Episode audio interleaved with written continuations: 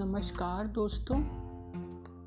बलिदानियों की समर कथाएँ की श्रृंखला में आज हम जानेंगे सिपाही मूला राम जी के बारे में। तो चलिए शुरू करते हैं, सिपाही मूला राम। 14 मई 1999 की बात है। भारत की सीमाओं में पाकिस्तानी घुसपैठियों के द्वारा मोर्चे जमा लेने की खबरों का पता चला। चार जाट बटालियन के सिपाही मुलाराम को कारगिल क्षेत्र के काक्सर सेक्टर में पेट्रोलिंग के लिए भेजा गया। यह छह सदस्यीय टोली कैप्टन सौरभ कालिया के नेतृत्व में भेजी गई, जिसका एक सदस्य मुलाराम भी था।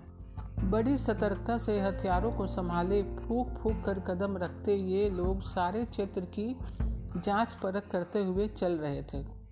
अचानक बर्फीली घाटियों की ओट से निकलकर गोलियाँ आई। इतने में चारों ओर से घेर कर हुई। मुठभेड़ के बाद इन सभी वीरों को दुश्मनों ने बंदी बना लिया और पाकिस्तानी छावनी में ले गए। वहाँ हमारे देश, सेना व सैन्य व्यवस्था की जानकारी लेने के लिए खूब पूछताछ की गई। इन वीरों ने देशभक्ति की भावना से ओत प्रोत होकर एक भी जानकारी नहीं दी। इस पर उन लोगों ने इनके साथ अमानवीय व्यवहार किया। इन्हें भयंकर व क्रूरतम तरीकों से यातनाएँ दी। अंग भंग करने के पश्चात इन लोगों के शव भारतीय सेना को 9 जून उन्नीस सौ निन्यानवे को सौंपे।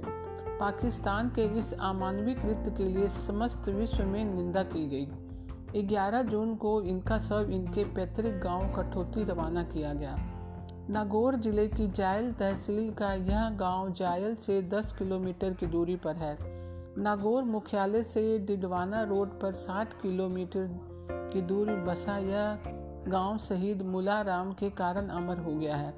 पिता रघुनाथ राम व माता जेठी देवी के पुत्र मुला राम का जन्म 1 जुलाई 1976 को हुआ था।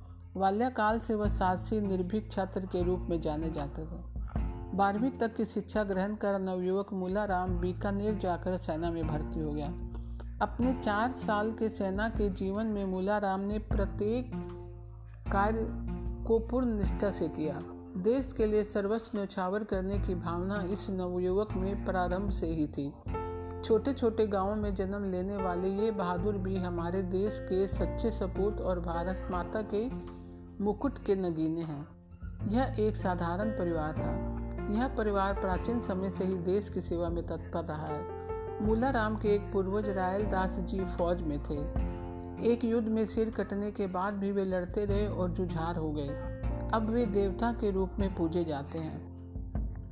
सिपाही मुलाराम का अंतिम संस्कार इनके गाँव में 12 जून उन्नीस को पूर्ण सैनिक सम्मान से किया गया। अंतिम यात्रा में मुख्यमंत्री स्वयं उपस्थित थे। सम्मान स्वरूप स्कूल का नाम शहीद के नाम से कर दिया गया। शहीद की पत्नी ने भी इस अवसर पर वृद्ध सी कठोर रहकर आँसू नहीं बहाए। शहीद के पिता ने अत्यंत साहस का परिचय देते हुए महिलाओं को आँसू बहाने से रोक कर कहा था रो मत। फौज में मूला राम गया था, तब हमारा था। पर शहीद होकर लौटा तो पूरे देश का हो गया है। धन है ऐसे वीर के त्यागी पिता। तो दोस्तों, आज की जानकारी आपको कैसी लगी? मैं कल फिर एक नई जानकारी के साथ उपस्थित होंगी। तब तक के लिए नमस्कार दोस्तों।